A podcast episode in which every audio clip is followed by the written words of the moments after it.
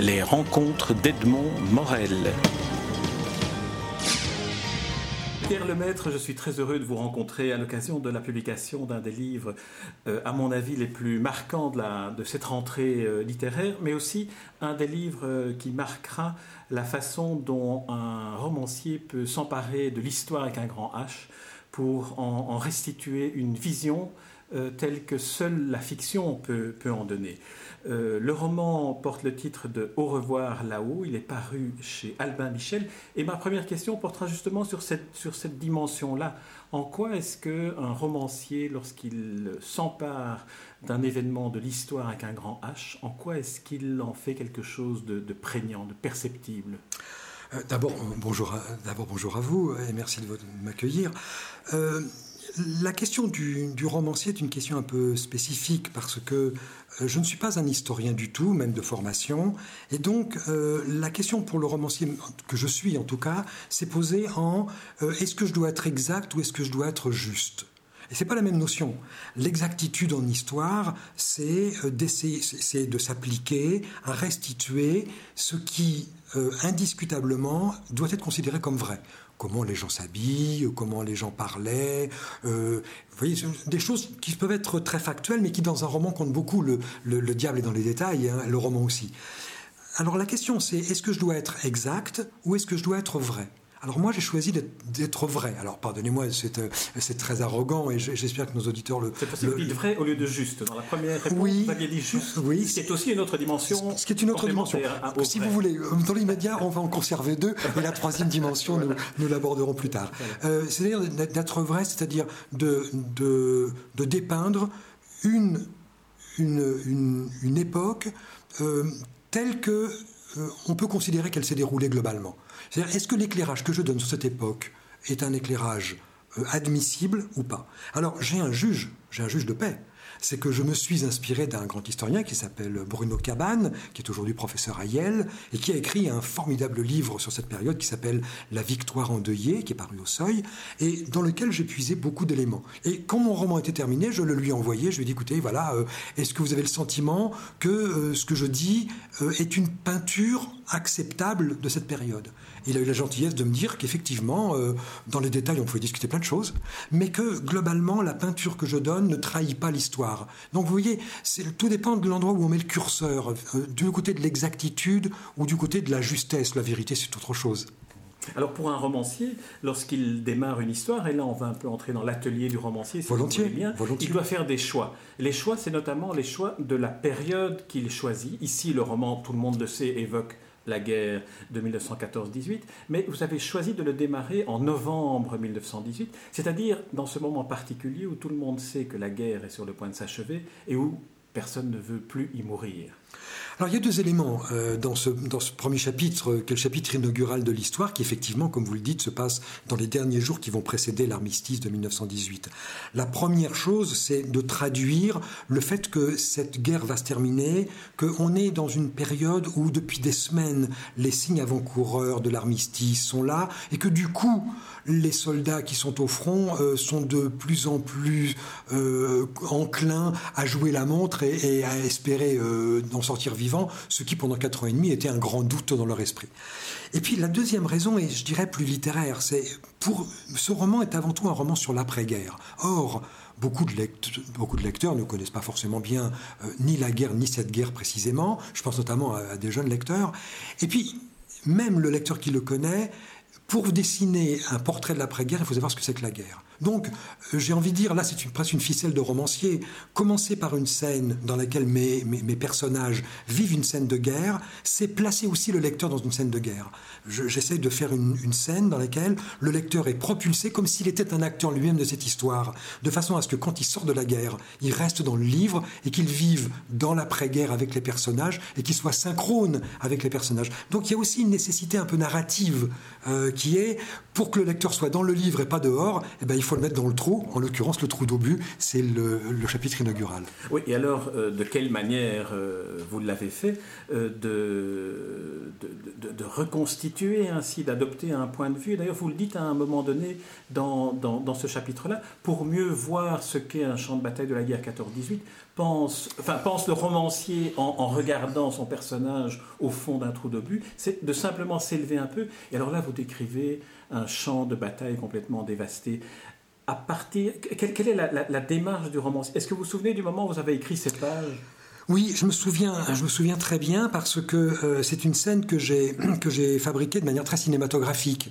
Hein. par exemple, le personnage tombe dans le trou d'obus et je me suis mis, enfin, j'essaye de mettre le lecteur à la place du personnage. et lui-même euh, tombe dans le trou d'obus et voit en quelque sorte la réalité s'éloigner de lui, comme s'il tombait lui-même. Donc là, on est dans une image qui est très cinématographique. Et du coup, je mets après la caméra dans l'autre sens et je dis bon voilà, maintenant si la caméra au lieu d'être en dessous et de regarder le monde en contre-plongée, on le voyait en, en plongée, que se passerait-il? Donc je mets la caméra euh, au-dessus, j'éloigne la caméra du champ de bataille et je découvre, ce qui est très cinématographique dans mon, dans mon esprit, je découvre le champ de bataille et ça me donne là, à ce moment-là, le, prétexte pour dire ce qu'a été cette guerre, chose que je ne pourrais plus dire après. Donc je saisis la petite fenêtre narrative qui m'est offerte par la scène pour décrire ce champ de bataille qui devient la métaphore de la guerre dans son ensemble.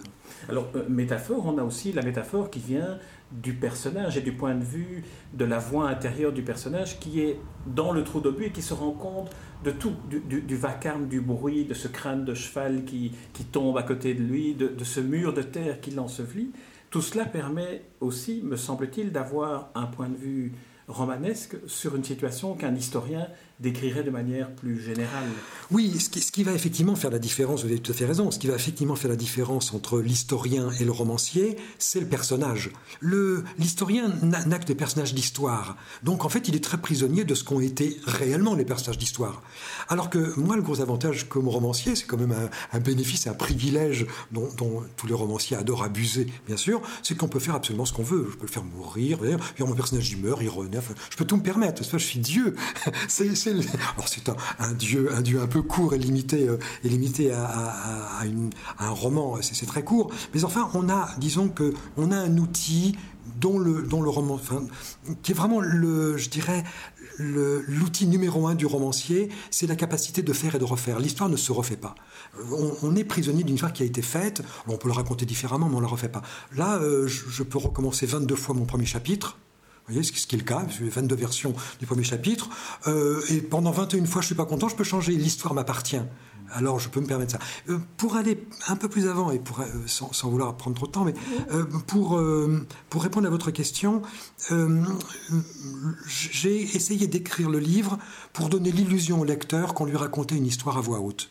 C'est-à-dire j'essaye de, de, créer une proximité avec le lecteur, plus une proximité de conteur que de romancier, si je si je peux réagir par, par grande catégorie. Hein. C'est un, peu ridicule, mais enfin, ça permet de, de mieux comprendre quelle est l'intention. Mon idée, c'est, je voudrais bien que le lecteur soit dans le livre et pas dehors, et avoir le sentiment que je lui raconte l'histoire à voix haute, et que je suis plutôt euh, euh, dans, le conte à voix haute.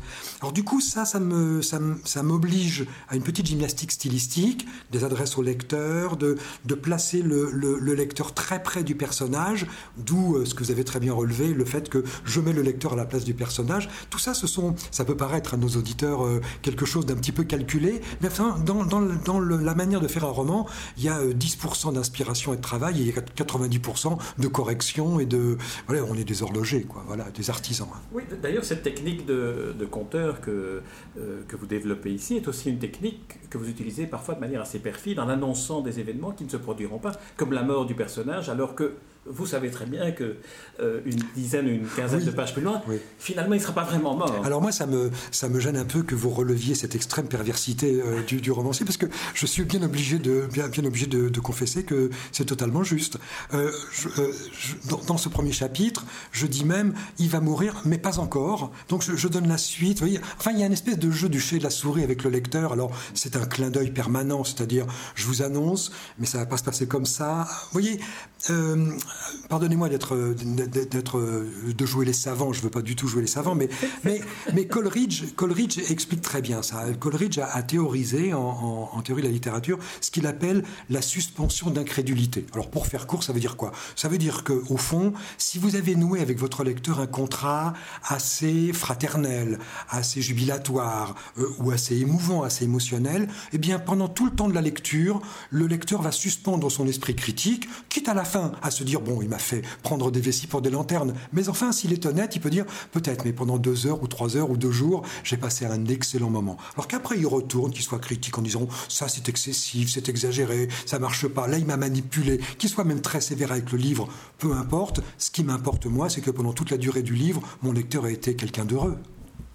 Ce, que vous, vous, mentionnez de, de, Coleridge, la suspension volontaire d'incrédulité, est d'autant plus pertinente à citer ici que nous sommes dans un roman historique. Donc là, on va passer peut-être au, deuxième, au deuxième chapitre, au deuxième argument, ou peut-être à l'argument principal du roman, qui est ce qui a suivi l'armistice dans ce qu'il y a eu de plus sordide comme euh, des, arnaques, des arnaques au monument aux morts, dont vous dites à la fin que là c'est quelque chose qui est fictif, que vous avez inventé, mais qui vous permet de mettre en valeur les personnages que vous avez placés dans le premier chapitre, sur lesquels j'aimerais, j'aimerais qu'on revienne. Il y a trois, trois personnages centraux qui sont des métaphores de la société de l'époque. Oui, le, le livre est essentiellement consacré à ces quelques années de l'après-guerre, au moment où les jeunes vétérans, c'est un mot d'aujourd'hui, mais qui, qui colle bien à cette réalité-là, vont revenir de la guerre et vont être mal accueillis par la communauté nationale qui n'a non seulement pas les moyens de s'occuper d'eux, parce que la France est, complètement désorganisée, n'a plus aucun moyen,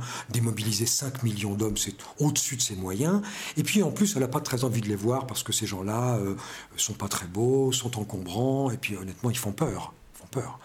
Euh, ce sont tous des traumatisés de guerre. Euh, le, Paris est un espèce d'immense hôpital psychiatrique à ciel ouvert euh, pendant quelques années. C'est un tableau assez effrayant. Donc, pour plein de raisons, ces gens-là vont être mal accueillis. Donc, j'ai besoin d'avoir des, personnages, si on parle un peu de cuisine littéraire, hein, j'ai besoin d'avoir des personnages qui, effectivement, me permettent de montrer cette réalité. alors, la réalité, j'essaie de faire en sorte qu'elle soit pas trop massive. La, réalité, est toujours bien plus complexe qu'on imagine. Un héros n'est jamais vraiment un héros. Salaud n'est jamais vraiment un salaud. Euh, c'est beaucoup affaire de circonstances. Je suis un peu situationniste. Hein. Donc euh, je pense que c'est une affaire de situation. De temps en temps, ça se passe bien, de temps en temps, ça se passe mal. Voilà. Le, roman, vous savez, Aragon dit euh, que le, roman est une machine que l'homme a fabriquée pour décrypter le réel. Alors j'essaie de décrypter le réel avec le roman et je, fais le pari que le roman est peut-être le moyen le plus puissant de, faire appréhender le réel, dans le réel dans toutes ses contradictions. Aragon disait aussi euh, il y a le mentir vrai dans un roman. C'est mentir pour mieux faire apparaître, apparaître la vérité. C'est une manière de décrypter le réel. Euh, que, vous faites à travers, à travers ces, personnages sur lesquels j'aimerais qu'on revienne, Albert Maillard, Henri Daulnay-Pradel et Édouard Péricourt, euh, chacun étant dans une catégorie à la fois sociale et dans une catégorie de protagoniste du roman, différente mais complémentaire. Oui, euh, c'est en fait c'est un triangle, c'est un triangle d'hommes. Il y a trois hommes, euh, deux contre un.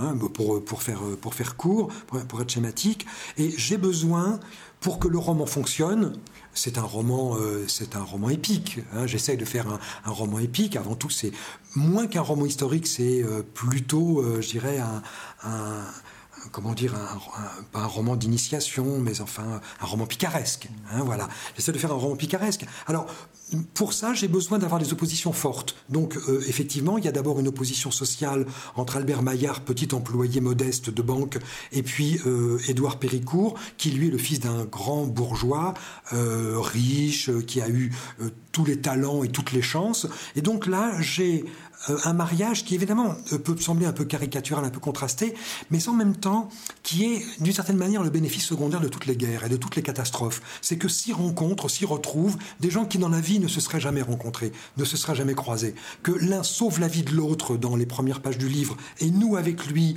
au fond, maintenant toute leur destinée va être, nouée, ne peut arriver que dans les moments de grands cataclysmes, dans les moments où il se passe quelque chose d'exceptionnel. Et puis Henri Dolnay-Pradel, j'en ai besoin, alors là, sur le plan aussi narratif, parce que j'ai besoin qu'ils aient une opposition forte qui représente, qui, qui, qui en, quelque sorte joue le, le, rôle de ce que sera l'industrie de l'après-guerre, qui, comme vous l'avez très bien relevé, va se montrer à ce moment-là très, très cruelle, très noire. Vous avez la phrase d'Anatole France, hein, on croit mourir pour, pour la patrie, on meurt pour les industriels. Donc il fallait bien que j'ai un industriel, donc c'est lui.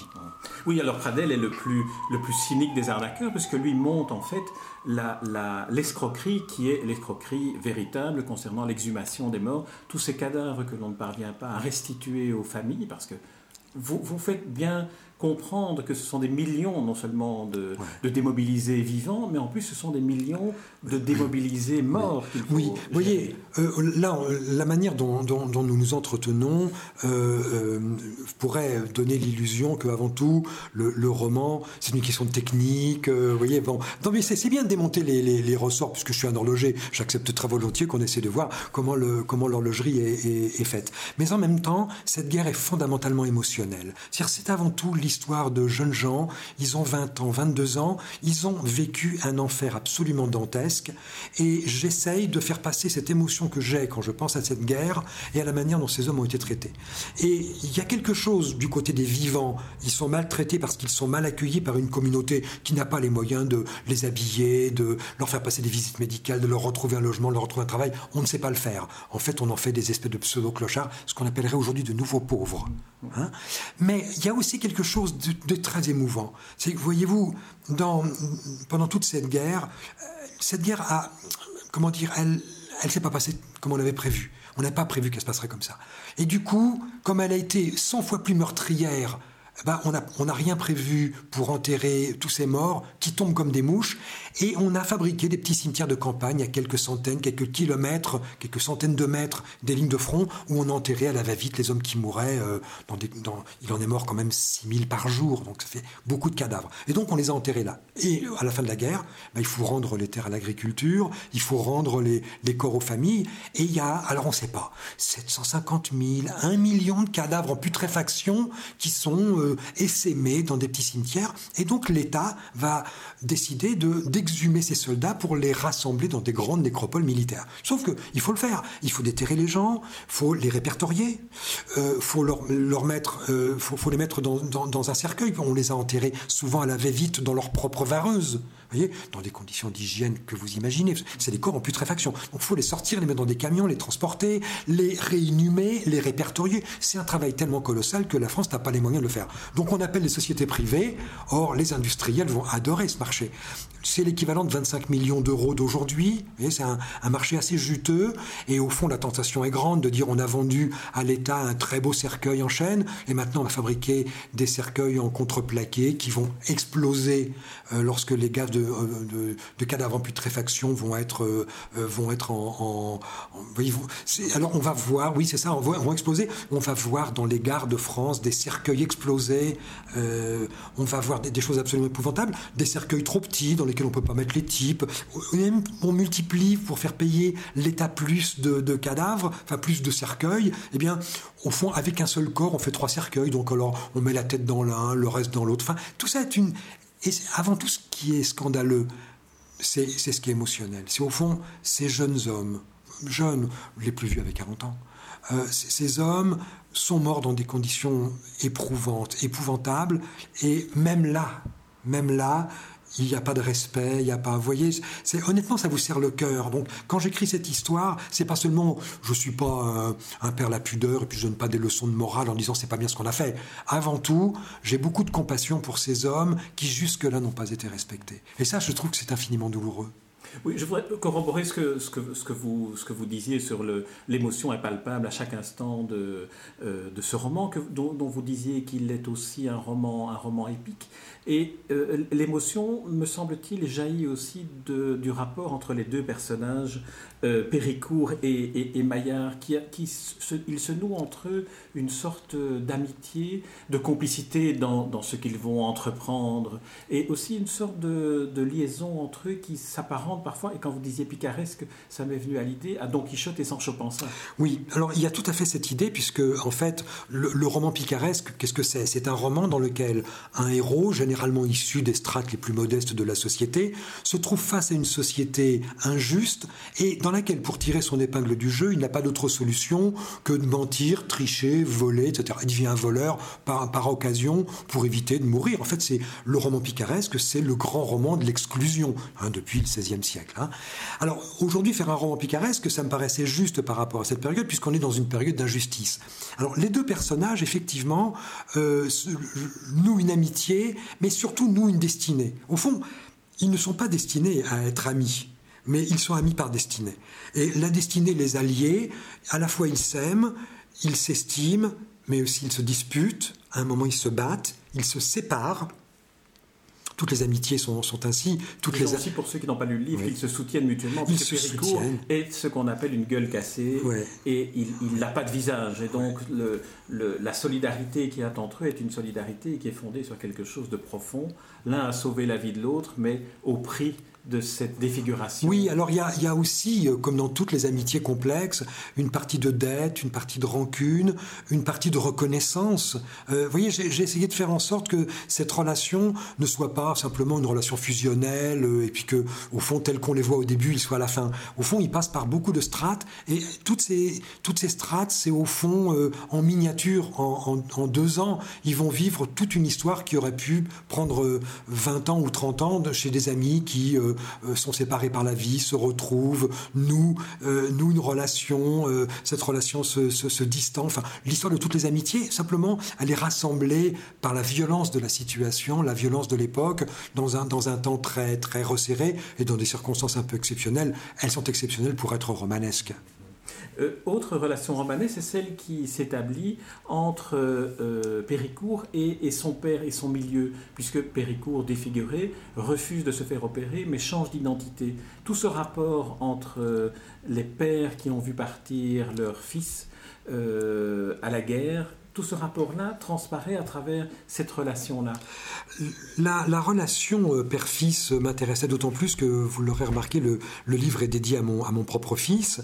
Euh, J'écris plusieurs livres, mais c'est celui-là que j'ai choisi de, lui dédier.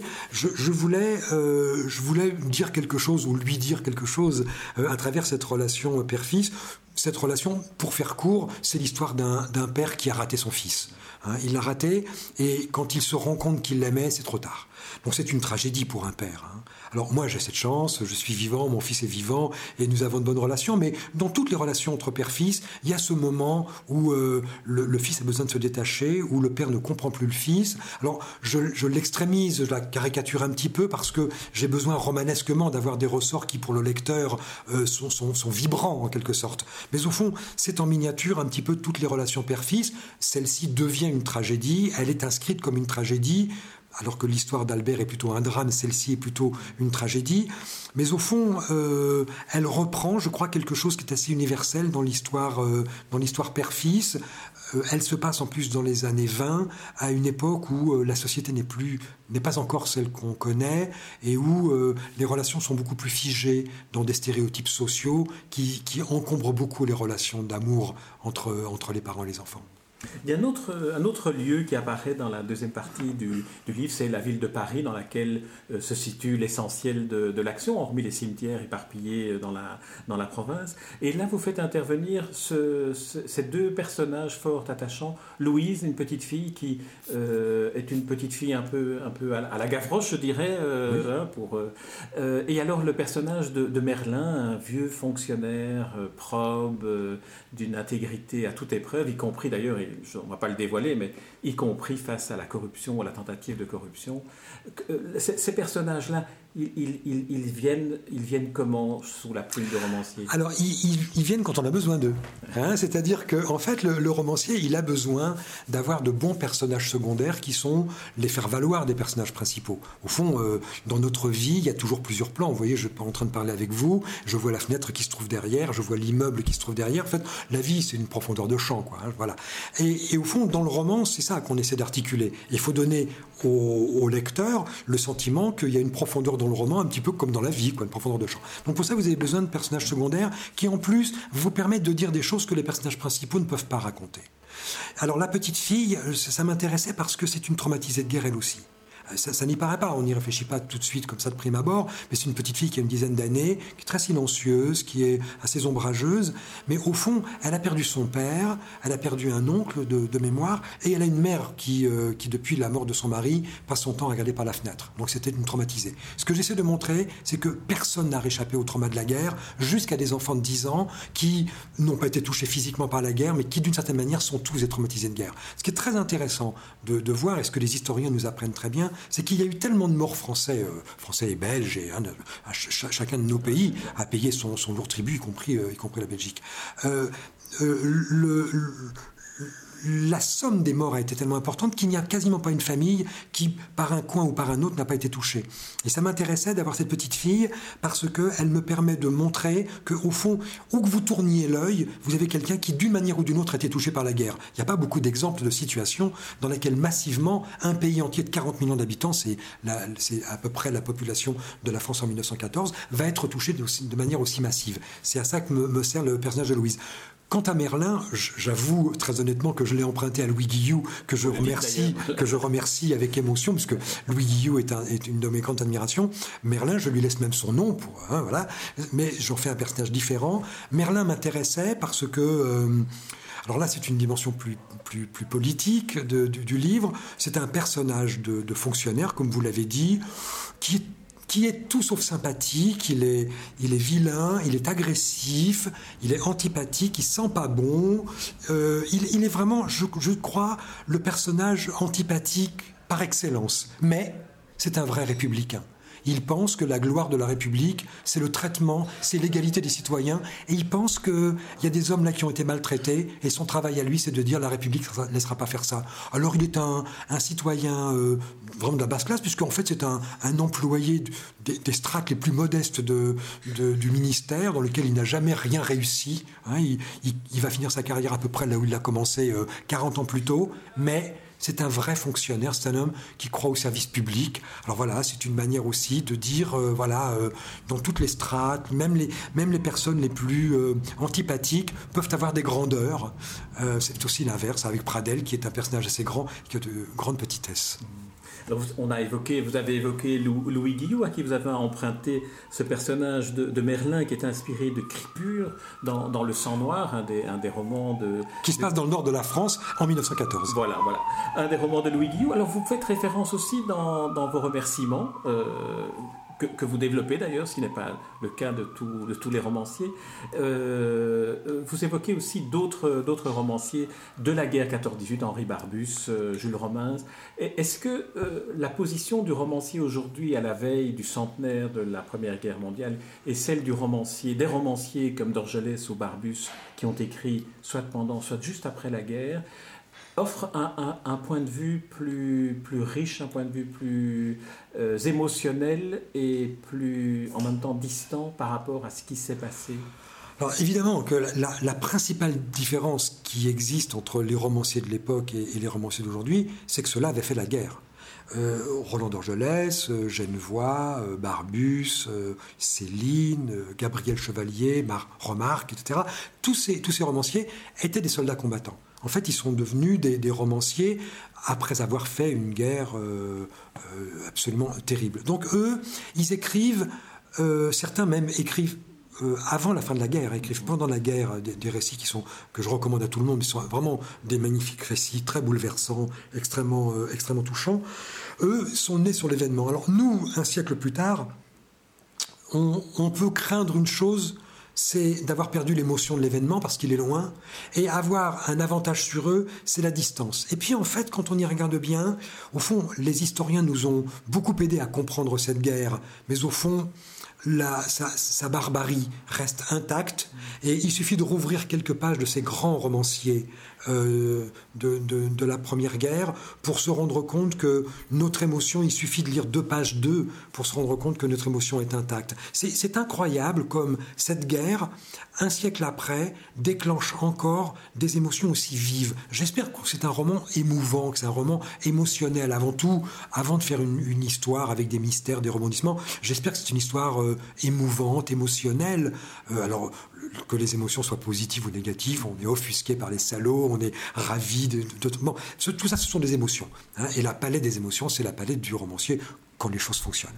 Mais ce qui est important, je crois, c'est de se rendre compte que cette guerre euh, a tellement, euh, comment dire, tissé ses fils dans notre inconscient collectif qu'il suffit de prendre un fil pour que d'un seul coup tout se déroule et qu'on retrouve des émotions. Je ne dis pas qu'elles sont les mêmes que ceux de nos grands anciens qui, eux, ont vécu la guerre. Hein. Ce serait une injure à leur faire. Mais par contre, d'être euh, d'être tourné vers eux, enfin, comment vous dire, peut-être parce que ce sont des romanciers que je suis aussi un romancier, ces hommes, je les considère comme des camarades. Peut-être que c'est ce point qui, pour revenir à ma première question sur l'histoire avec un grand H et le roman, peut-être que c'est ce point-là de l'émotion qui est présente, et je le confirme à ceux qui nous écoutent, et que j'encourage à lire votre, votre roman. L'émotion est présente à chaque page, et c'est peut-être cette émotion qui nous permet d'ouvrir en quelque sorte notre capacité d'incrédulité, peut-être cette fois-ci, pour paraphraser, en l'ouvrant davantage davantage de crédulité, pour se dire, cela s'est vraiment passé comme cela, ne l'oublions pas. Oui, alors il y a, un, devoir de mémoire. Euh, alors moi, je ne suis pas un, romancier à message, donc je ne fais pas de morale. Voilà. Simplement, euh, j'essaye d'être d'être un romancier honnête. Et puisque je m'empare de, la vie de ces hommes, j'essaie de leur rendre hommage. Et je leur rends hommage non pas en, en patriote échevelé, mais en honnête homme, je l'espère, un honnête homme du 21e siècle qui se penche avec camaraderie et fraternité, avec émotion, vers des hommes qui étaient plus jeunes que moi, qui ont l'âge d'être mes fils, qui sont morts dans des conditions effrayantes, pour que l'Europe dans laquelle je vis aujourd'hui avec vous soit encore une Europe de paix, même si entre les deux il y a une Seconde Guerre mondiale. Mais malgré tout, l'Europe que nous vivons aujourd'hui, elle est née dans cette période-là, et ces hommes ont donné leur vie pour cette idée-là, d'une certaine manière, et je trouve que c'est une bonne fonction pour un romancier que de, que de rendre hommage à ces hommes et de le faire de manière euh, romanesque. Vous avez répondu anticipativement à la dernière question, qui est quelque chose à tous les romanciers que j'ai le plaisir de rencontrer, et à laquelle je vous demande de répondre comme ça spontanément. Ce n'est pas destiné à figurer dans une, dans une anthologie pérenne. C'est quel est, Pierre Lemaître, pour vous aujourd'hui, quelle est la fonction de la littérature? Je crois que la fonction de la littérature reste la, la capacité à décrypter le réel. Je vais le dire autrement parce que comme ça, ça paraît être une phrase un peu compliquée. C'est en fait, nous vivons dans la vie, euh, voilà, des, amours, des déceptions, le, milieu professionnel, nos espoirs, nos déceptions, etc. C'est difficile de comprendre le, de comprendre le monde et de comprendre ce qui nous arrive. Les romanciers sont des gens qui nous montrent tous les possibles, qui nous montrent toutes les destinées et qui, à un moment, trouvent les mots qui nous manquent pour comprendre notre propre vie voyez C'est-à-dire, euh, le romancier, d'un seul coup, il vous montre une émotion, un personnage, et vous vous dites Ah oui, c'est ça. C'est ça, et, ce qui vous permet d'un seul coup de comprendre quelque chose de votre propre vie. Vous savez, Marcel Proust euh, a, une phrase, je crois que c'est dans Guermantes, où il dit on, ce qui, je crois, est une métaphore de ce que pourrait être le romancier au service de son lecteur. Il dit On a frappé à toutes les portes qui ne donnent sur rien, et la seule par où on peut entrer qu'on aurait cherché en vain pendant cent ans, on y heurte sans le savoir et elle s'ouvre. Le rôle du romancier, c'est d'ouvrir ses portes. Pierre Lemaitre, je vous remercie. C'est moi qui vous remercie de votre accueil. Pour cette interview, je rappelle le titre de votre roman, dont je répète combien il est pétri d'émotions à chaque page, à chaque phrase, dans chaque personnage. C'est vraiment un livre à lire, euh, toutes affaires cessantes si on veut, sentir, comprendre, euh, appréhender ce qui va être commémoré à partir de l'année prochaine, c'est-à-dire la Première Guerre mondiale. Le, titre du roman est Au revoir là-haut, c'est un roman paru chez Albin Michel et pour lequel je vous souhaite tous les prix possibles et imaginables. Merci de votre gentillesse. Les rencontres d'Edmond Morel.